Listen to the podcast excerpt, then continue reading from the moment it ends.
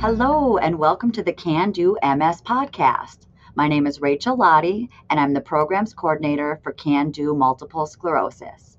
We're excited for today's podcast, which is the second episode in our three-part Relapse and MS series, where you'll learn how to manage potential relapse-related challenges at home, work, and in your relationships. In this podcast, you'll hear from an employment expert and a psychologist as they share strategies on how to handle a variety of work situations impacted by a relapse. The team will use real-world scenarios to provide recommendations to help you navigate the impact a relapse can have on your work life and emotional well-being.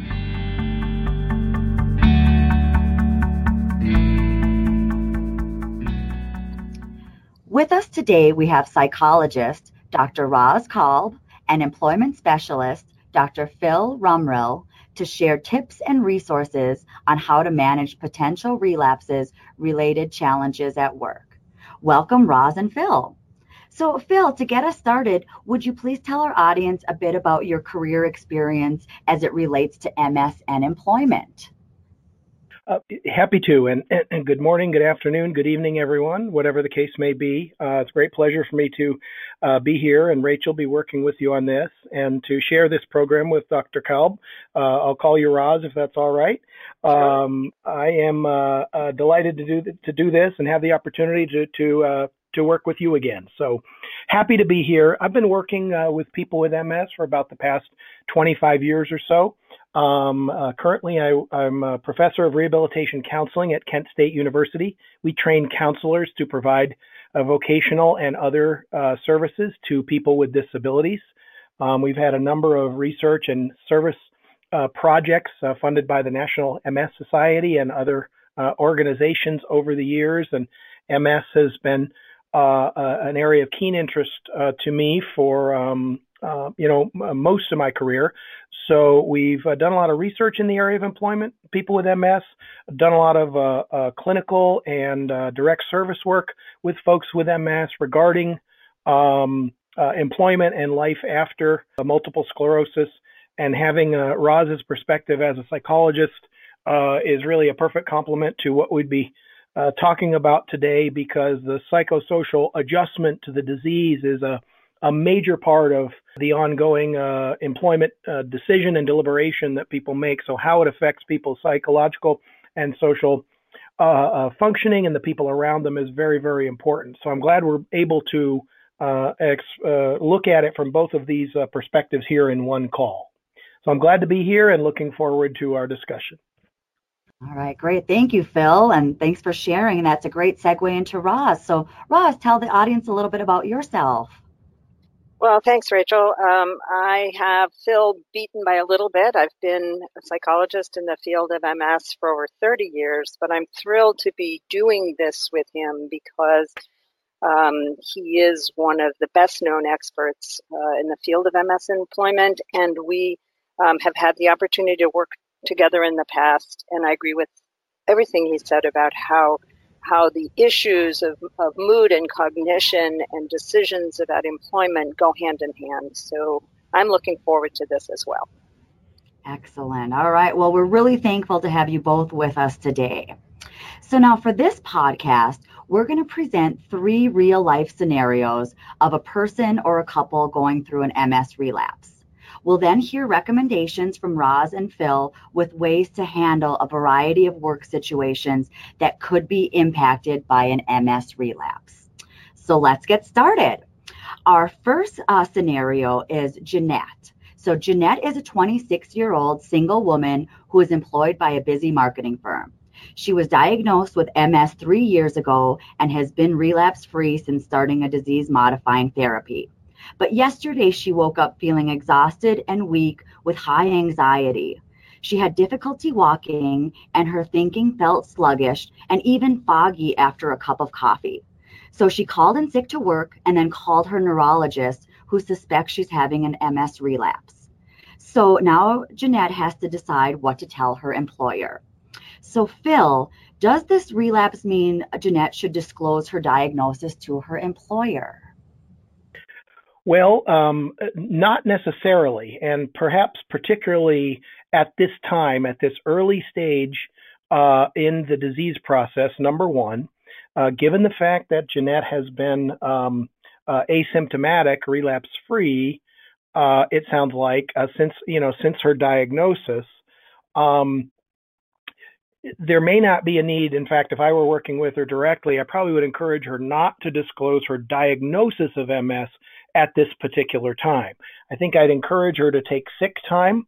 And normally when you take sick time, you don't have to disclose the nature of the condition. In fact, under the Americans with Disabilities Act, you very rarely are required to disclose your actual underlying diagnosis of multiple sclerosis. Usually what we tell people is until or unless the person has a need for an accommodation at work related to the effects of MS, there's no need to mention the diagnosis. Sometimes you have to share with your employer certain effects of the condition, particularly if it affects your job performance. But we tend to encourage people early on to speak about the condition in general terms. So I'm feeling tired today, or I'm feeling sick, and therefore I'm going to take the day off. The reason why we encourage people to start by not disclosing all of their details about the diagnosis is, number one, there's no legal obligation to do that. Number two, it is your right to privacy, Jeanette's right to privacy in this case, and if she volunteers more information than she's comfortable in doing, she can never get her privacy back. Once it's out, it's kind of out. That doesn't mean that the employer would necessarily find the fact that she's diagnosed with MS stigmatizing, but Jeanette may not be able to really articulate what it means to have MS because for the past 3 years, she hasn't been experiencing symptoms. She doesn't know how long this particular relapse is going to last. She doesn't know what her disease process is going to be owing to the unpredictable nature of the illness itself. So there's a lot of uncertainty there.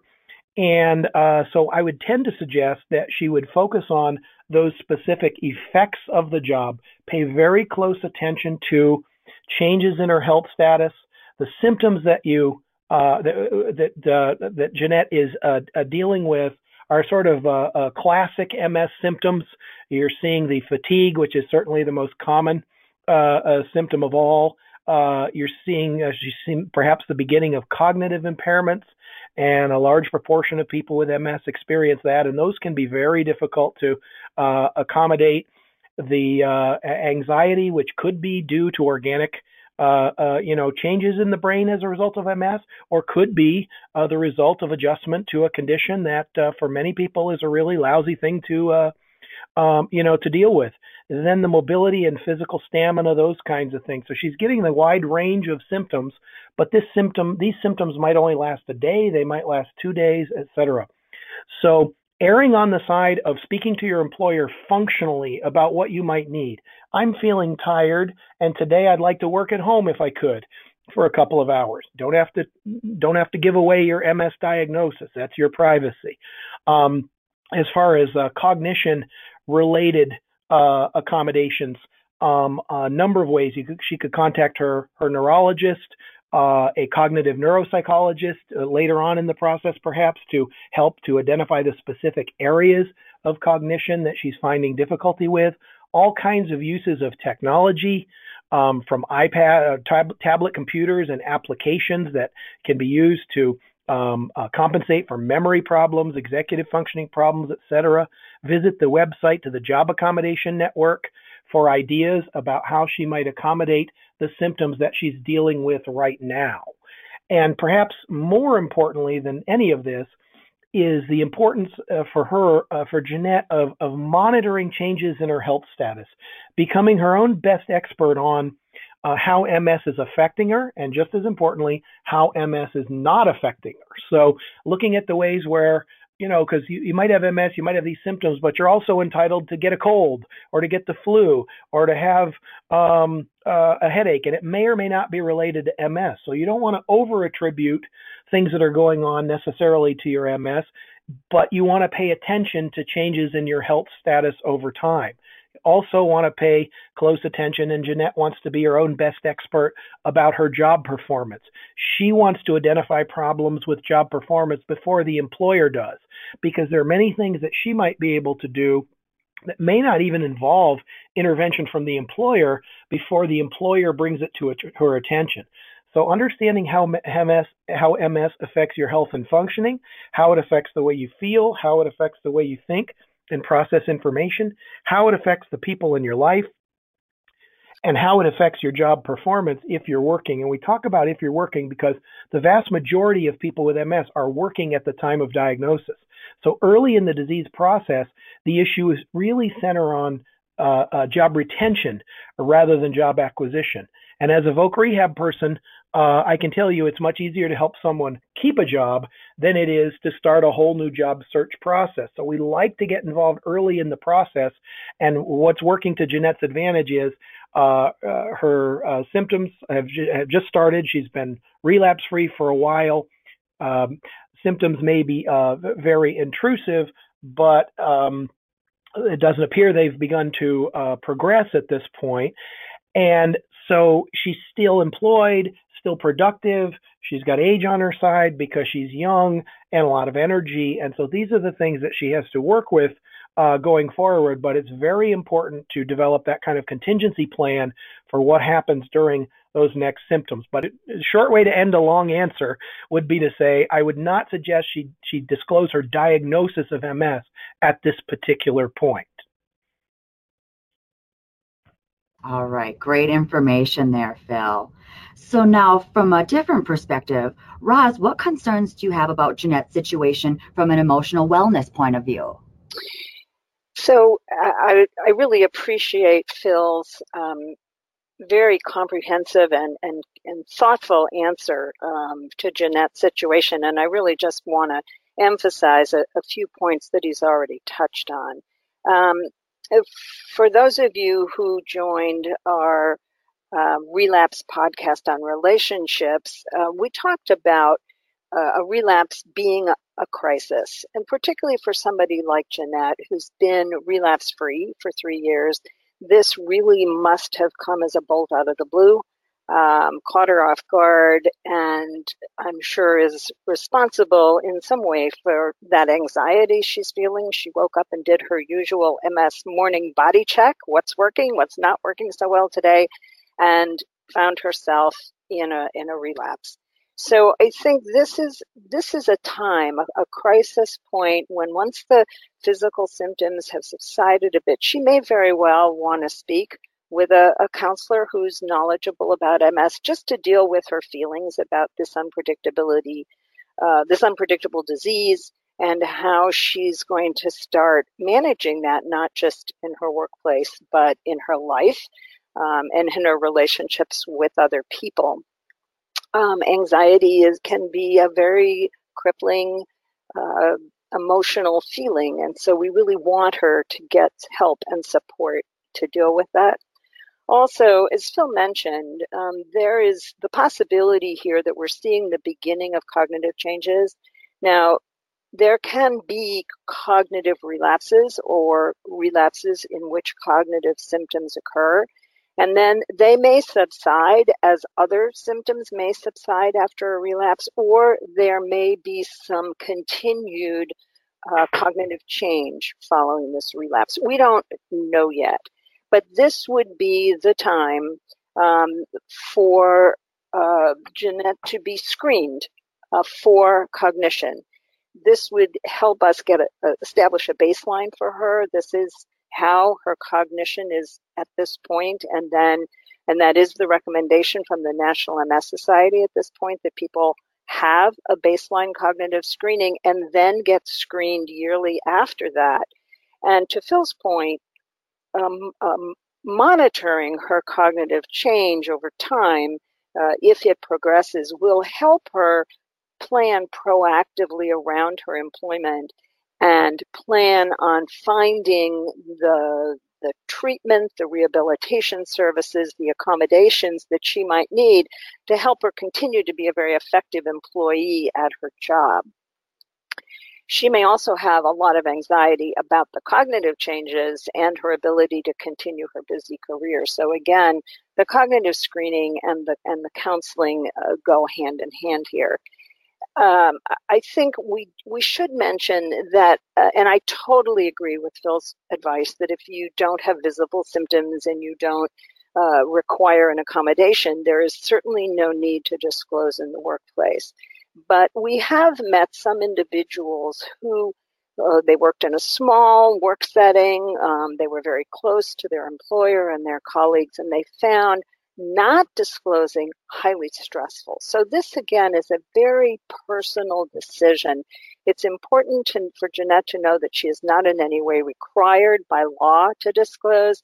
But in talking to the counselor, particularly a vocational counselor like Phil or his colleagues, it's important for her to discuss her own personal feelings about keeping this information private in a small, close work setting. Agreed, 100%. Perfectly put. Yes. Some great tips here for dealing with an employment situation while also keeping your emotional wellness in check. So thank you for your responses, Phil and Roz. So moving on to our second scenario. So we have Barb and Kyle, a married couple with one young child. Kyle is a teacher, and he's already disclosed his MS diagnosis to his employer. Barb works as an administrative assistant in a law firm. So Kyle's symptoms have been relatively mild and manageable since his diagnosis. But he woke up 3 days ago with blurred vision, weakness on his right side, and impaired balance. His neurologist is treating the relapse, and Kyle and Barb are trying to figure out how to manage until he's back on his feet. So Kyle is dealing with mild cognitive changes and is now concerned about his ability to keep teaching over time. So Barb and Kyle are really dealing with a variety of issues here. So how would you start addressing these challenges presented because of this relapse, Phil? Well, I think a couple of wrinkles here that are different than Jeanette's case. One is that Kyle has already diagnosed his MS to his employer, so he does have that entree, and may need to think about what. And so once you've made the initial disclosure, then the issue becomes, what do you tell them as time goes on? What things do they need to know, and what kinds of, now that they know you have MS, they may attribute anything that you tell them in terms of difficulties or need for accommodation to your MS. And so it's important to very judiciously think about what it is you want to share about what's going on with your health status. And before you say anything to your employer, I continue to emphasize any chance I get with folks is figure as much of this stuff out for yourself as you possibly can. You don't want to put the employer to work as a service provider helping to solve the problem. They will help to solve it. Many employers are willing to do that, but the more information you can give them. So Kyle wants to talk to the employer, not just about the cognitive difficulties that he might be having. He also wants to come prepared with solutions to those cognitive challenges that he's experiencing. Employers, in my experience, are much more amenable to providing an accommodation if you give them not only the problem, but the solution. So you say, look, I'm having difficulty with this particular function of the job, and here's what I think would solve the problem. That's a much more difficult thing to refuse or to get bogged down in than if you say, I'm having this difficulty and I'm not sure what to do about it. So Kyle's an educated fellow. He's a teacher. He's in a cognitively intensive occupation where a mild, and maybe that's a euphemism, Roz, mild cognitive impairment, because they can be very intrusive, but the beginnings of a cognitive impairment could be very disruptive to the job as a teacher. He's also having some visual symptoms and on an intermittent basis, and so there may be some technology that's required as far as that goes. I would start by encouraging Kyle to first of all, get, as Roz mentioned, some screening on the cognitive stuff. Find out what's going on. Find out what areas of cognition are being affected. He may not be able to articulate it. He might say, my thinking feels kind of sluggish or it's fuzzy. But really what he's dealing with is, intermediate term memory, what I had for breakfast this morning or yesterday. Or maybe he's having difficulty with executive functioning, the organizational sector of the brain. And a cognitive screening can, with a neuropsychologist, can help him to pinpoint those areas where he's having difficulty. Is he having difficulty processing information that his students present to him verbally? So is it an auditory processing issue that he's having? Is he having difficulty grading papers because of a slight visual impairment and he's not tracking and able to see punctuation and things like that? Is he having difficulty managing and organizing his time? Where are those issues?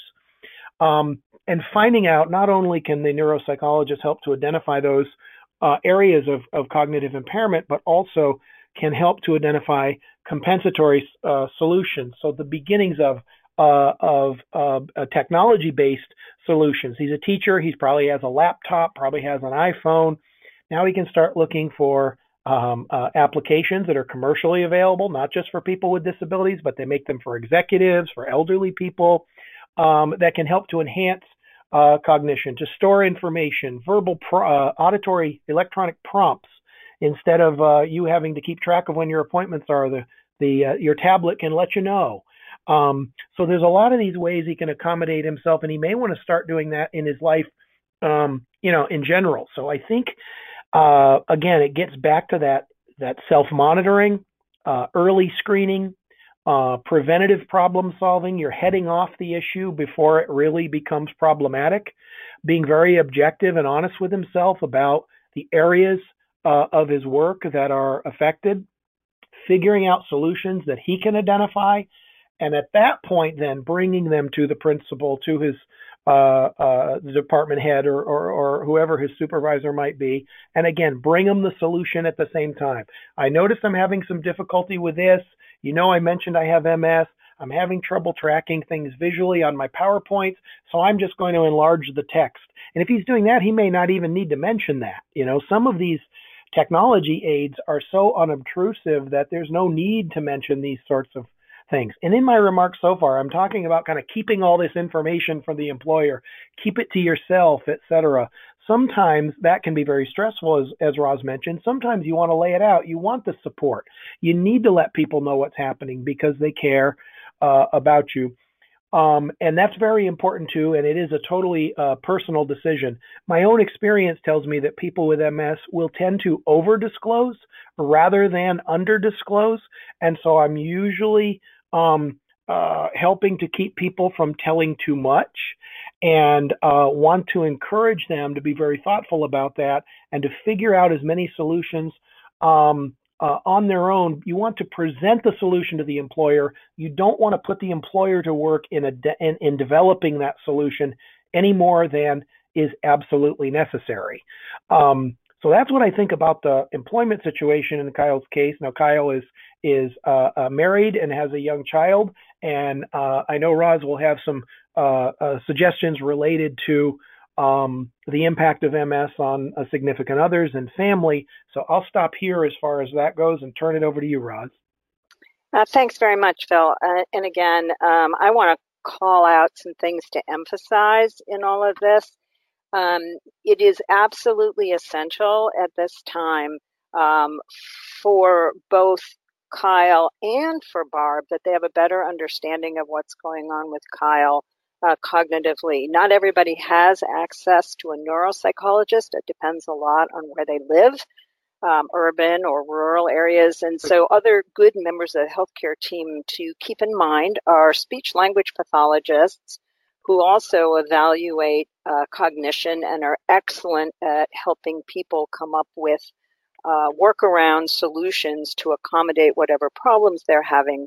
And occupational therapists as well are wonderful with the kinds of technology adaptations that might be helpful to Kyle, And in working with these specialists, it will help both Kyle and Barb have a better understanding of how these problems might impact Kyle in the workplace, but also in their relationship and at home. So the strategies that will work in one part of one's life can frequently be very helpful in all parts of one's life. And Barb needs to have an understanding of this because this is one of the invisible symptoms of MS that is most stressful for care partners and kids because they can't see it and it needs to be explained, and Kyle needs to be able to explain what's going on with him and what he needs.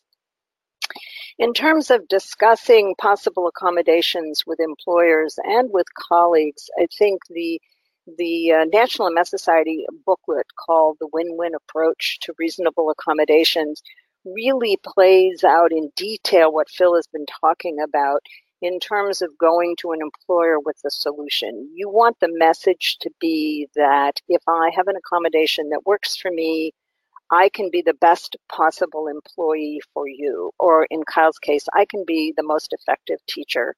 And so I'm going to present you with these solutions. And again, the Job Accommodation Network is an excellent source of recommendations for particular accommodations or how to implement those accommodations. And the speech language pathologist or the neuropsychologist or occupational therapist can also help Kyle come up with the suggestions.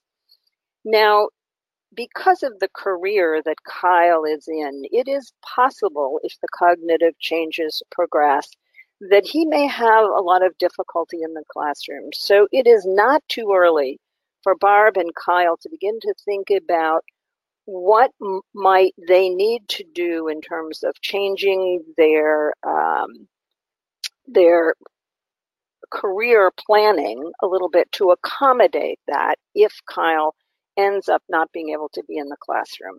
So this would be an excellent time for him to talk to a voc rehab specialist just to think about ideas for possible retraining or other kinds of work where he could put his knowledge and skills together in ways that wouldn't be as impacted by cognitive changes or visual changes if those continue. So this is called planning for the worst while hoping for the best. You don't want to be caught off guard in the future. You want to have thought through how you would want to handle such an adaptation in your lifestyle if you needed to make it. And it's something that Barb and Kyle need to do together because changes in Kyle's employment status might affect Barb's work as well. All of this, of course, can be very stressful. And so, again, an optimal time for Barb and Kyle perhaps to sit with a counselor just to talk about their feelings about this. If they're having trouble communicating with each other, they're too anxious, or they're worried about upsetting each other, a counselor can really help make those conversations easier, more accessible, so that they can be more comfortable talking to one another. So I would really encourage follow-up around the cognitive symptoms, but also emotional support for both Barb and Kyle individually and as a couple. Yeah, wonderful information. Thank you, Roz. So before we move on to our final vignettes, I just wanted to circle back about Kyle. Kyle might have to take off of work in the short term. So Phil, do you have any recommendations on how people might handle that situation as far as what to use, leave time, sick time? Could you tell us a little bit about that? Yeah, it kind of depends on the length of time the person needs to take, the length of the leave. And with MS, this is, complicated because when you're having a relapse, you don't know whether it's 2 days or a week or a month or whether your symptoms might persist over a period of time and whether you need the leave to kind of regain your energy and rest or whether it's on a larger, scale. The first thing that most people do is they would take accrued sick time as the first option, and that would be if you need probably a week or less of time off. You'd start by taking accrued sick time. Teachers accumulate sick time fairly in public schools, accumulate a fair amount of sick time. So you have that leave. Other employment situations, you don't have sick time, you just have accrued time off regardless and for any reason. So it doesn't even have to be sick time. And sometimes for folks with MS, they find that even better. It's not stigmatizing. So you get, 4 weeks a year. It can be vacation. It can be sick. It can be personal. It can be whatever you want. Start by taking the leave that requires the least documentation, of course, and is the least intrusive kind of all the way around. Then it can progress out to short-term disability, and these are usually leaves of a couple of weeks up to about 90 days. And after 90 days, there are long-term disability provisions that most school districts would have in place if he was going to have to disengage from the workforce kind of on an ongoing basis. There's another law that provides called the Family and Medical Leave Act, which has been in existence now for about 25 years, and also known as the FMLA. And the FMLA allows employees who work for employers with 50 or more employees, so you have to be a medium, a company of that size, to take up to 12 weeks of unpaid leave per year. And this would be after you've exhausted your sick leave. You can take up to 12 weeks of unpaid leave per calendar year while still maintaining your job. And the employer would be responsible for finding, in this case, a substitute teacher for that period of time. But because that leave is unpaid, you would want to make sure that you've exhausted. Most people want to use all of their paid leave prior to that, prior to the use of FMLA. FMLA also allows you to take time off to attend to your own serious health condition, is what they call their term for disability, or the serious health condition of a family member. So a spouse or partner or child or parent can take time off to provide care to someone who has to a person who has MS who is a relative of theirs. So it allows the caregiver to take some time off too. And we find that many caregivers of folks with MS will take FMLA time as well. So there's a lot of options as far as time off, but for a day or two here or there, you use your regular accrued sick time. For more time off than that, you go to either short-term disability, which is typically paid, or FMLA, which is typically unpaid. All right. Yeah, great recommendations. And not only for the person with MS, but also the person in that supportive role. So thank you so much, Phil. All right. So moving on to our final scenario. So we have Maggie and Luis, who have been together for 10 years, and they're in their early 40s. Luis's MS has been difficult to control, and she's experienced more than one significant relapse in the last couple of years. So both Maggie and Luis are employed as nurses at different community hospitals. Luis is currently experiencing a relapse that's affecting her thinking, mobility, and causing worse than usual fatigue. So she needs assistance with daily activities, and she and Maggie are trying to figure out what to do until things are back to normal. So Phil, what are your thoughts on Maggie and Louise's situation? It sounds like Louise's condition sounds like, she's dealing with more severe symptoms across a wider range. She's needing care, it sounds like, in the home.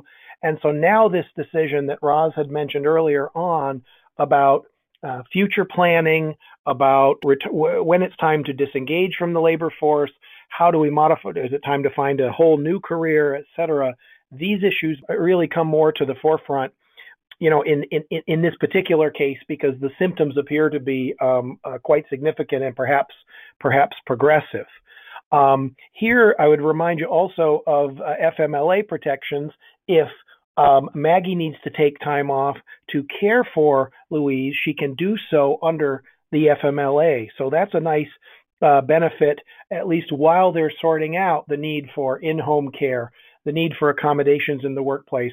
I'm guessing that if Louise's case is such that she needs assistance in the home, she's probably needing significant accommodations to continue her work in the hospital.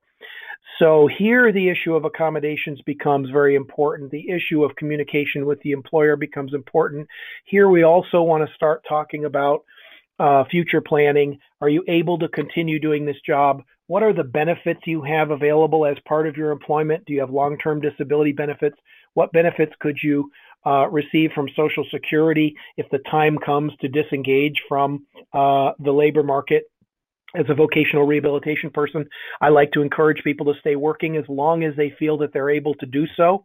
But we do know that MS, on average, lowers people's retirement age. People with MS stop working at earlier ages than people who don't have MS. And so understanding that practical reality, even beginning the process of financial planning. So in one's early 40s, you're starting to think more concretely about retirement and how much money you're going to have in retirement and projecting that. And if you have a condition that might mean your retirement would come at an earlier age than it would otherwise, you have to start thinking about your overall financial plan within that context as well. So understanding the benefits that are available to you, making sure that Louise is getting the very best medical care she can. Are we alleviating as many of the symptoms as possible? So is she making this plan in her very best health status with all the treatment, making sure that medications she's taking are working. So kind of ramping up the self-management, the symptom management program so that she's as healthy as possible. Back to that sort of hoping for the best, but planning for the worst. So understanding your health status, making sure you're staying as healthy as well, conserving your energy as much as possible, but thinking down the road and being practical and realistic about the eventuality where you might have to change jobs and or disengage from the labor force at some point, and understanding that how you make decisions regarding disability benefits and financial planning can have long-term implications for your future well-being, and including your health and your ability to maintain health insurance coverage and acquire treatment that you need, those kinds of things. So here we've got issues, couples issues that become more prominent as Louise's MS has progressed, and both members of this partnership need to be actively involved, the need for open communication. Roz, I'm thinking about individual and possible couples counseling to just make sure that with the myriad of decisions that are kind of swirling about and needing for people to both be on the same page, perhaps managing time off to provide care. We have kind of a complicated situation that really requires someone to arm themselves with as much information and advocacy about their health status, their benefit status, financial status, and long-term career prospects. I couldn't agree with you more. They have a lot going on, and one of the things that really jumps out at me is that Louise is trying to manage some very challenging changes related to her work and planning for her future, as you've pointed out, at the same time that Maggie and Louise are probably beginning to deal with major shifts in their relationship, where there's more hands-on assistance and caregiving required, and they may be looking at a time when Louise is not able to work or bring in as much income, and they have to be able to talk as a couple about how they're going to manage this. So it's very stressful, and I agree with you that counseling at this point is extremely important, because our goal for Louise and Maggie is to help them keep a partnership that is as comfortable and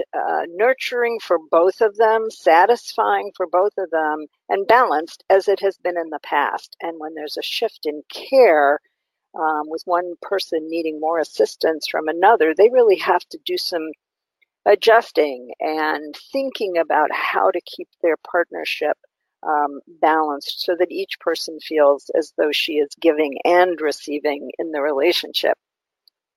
Also, related to cognitive care, this sort of goes back to what I started talking about at the beginning in terms of getting a baseline assessment of cognition and then tracking it over time.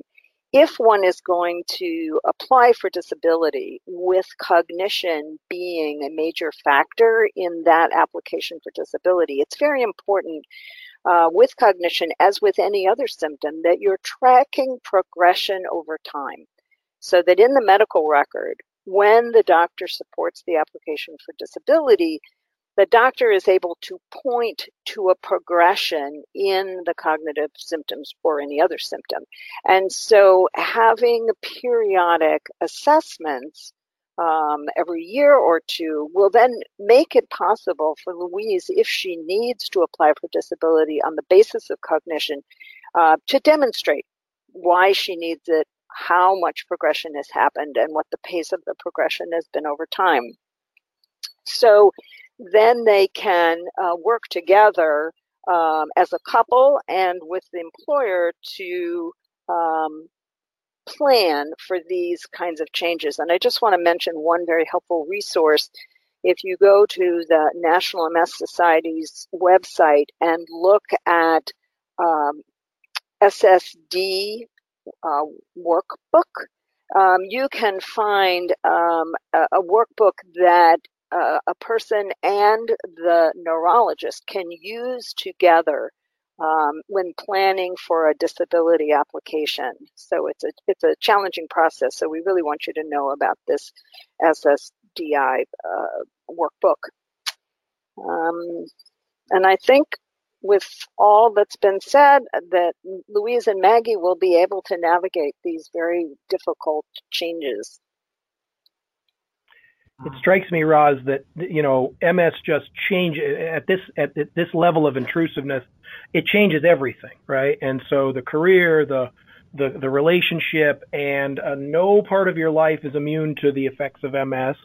And you have to, the self-care has to apply all across the board, and that's what makes it overwhelming in some ways, you know.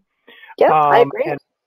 And thinking about your mention of the applying for disability, I often think in working with folks with MS that in order for people to get by psychologically, vocationally, while dealing with MS, sometimes they have to marshal what I refer to euphemistically as a functional denial. You've got to be like, I'm okay, this is happening, but even in spite of that, I'm going to persevere. So the strength and courage that people have to, draw upon in order to get through their daily lives can sometimes cause them to kind of minimize the effects of the illness. You know, it's not that I'm tired, but not that bad, you know, or yeah, I'm having some trouble with cognition, but I'll be okay. I'm okay. I'm fine. Right. But then when you go to apply for disability, you have to give the fullest accounting of your limitations, or you're not going to be found eligible for disability benefits. Mm-hmm. So there's this dissonance that goes on where the way you get through your whole life is to be like, look, I'm getting through this no matter what, you know.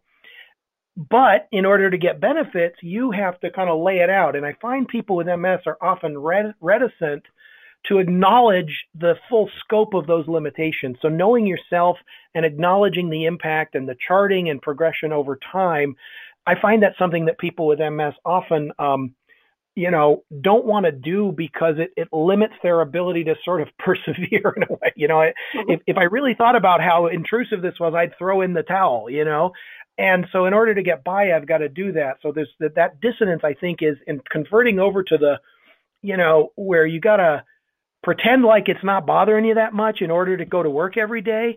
But as soon as you decide to stop working, it's a totally different psychology. And Roz, you'd have a more sophisticated explanation for that than I do, psychologically speaking. But you know what I mean? Like there's that thing that happens where you've got to shift from a focus on what you do in spite of your symptoms to giving the fullest accounting of those symptoms. And it's a hard shift to make sometimes. Well, I agree with you, and that's why this workbook can be so helpful, because this really is a team enterprise. So it's the doctor's responsibility to track symptoms and progression in the medical record with accurate input from the patient. But when you know that that's being tracked by the doctor, I think it frees you up a little bit to go on about your life and do what you need to do to keep functioning at home and at work. So I'm hoping that people can take your advice and do both, track what's going on with them carefully with their healthcare providers, but then focus on accommodations, support networks, good communication to keep doing the things in daily life that are so important to them. Great point. Yeah, and great information from both of you guys today, but unfortunately that's all the time we have. So we really hope this podcast provided our audience with some new strategies and tips on handling relapse-related challenges in your work life. So thank you so much to Roz and Phil for taking the time to share your knowledge and experience with our audience today.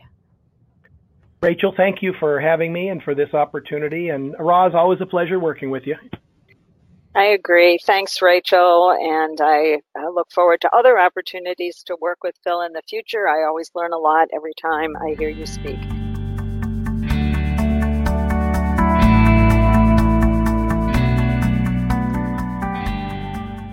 This podcast is part of the Relapse and MS series, a collaborative initiative led by Can Do MS and Mallinckrod to better understand how MS relapses can impact your home, work, and relationships. Please remember to listen to all three podcasts in the Relapse and MS series, which are available on our website and Apple Podcasts. We also encourage you to view our Relapse and MS webinar, which is available on our website, candu-ms.org/relapse. Thank you for joining us.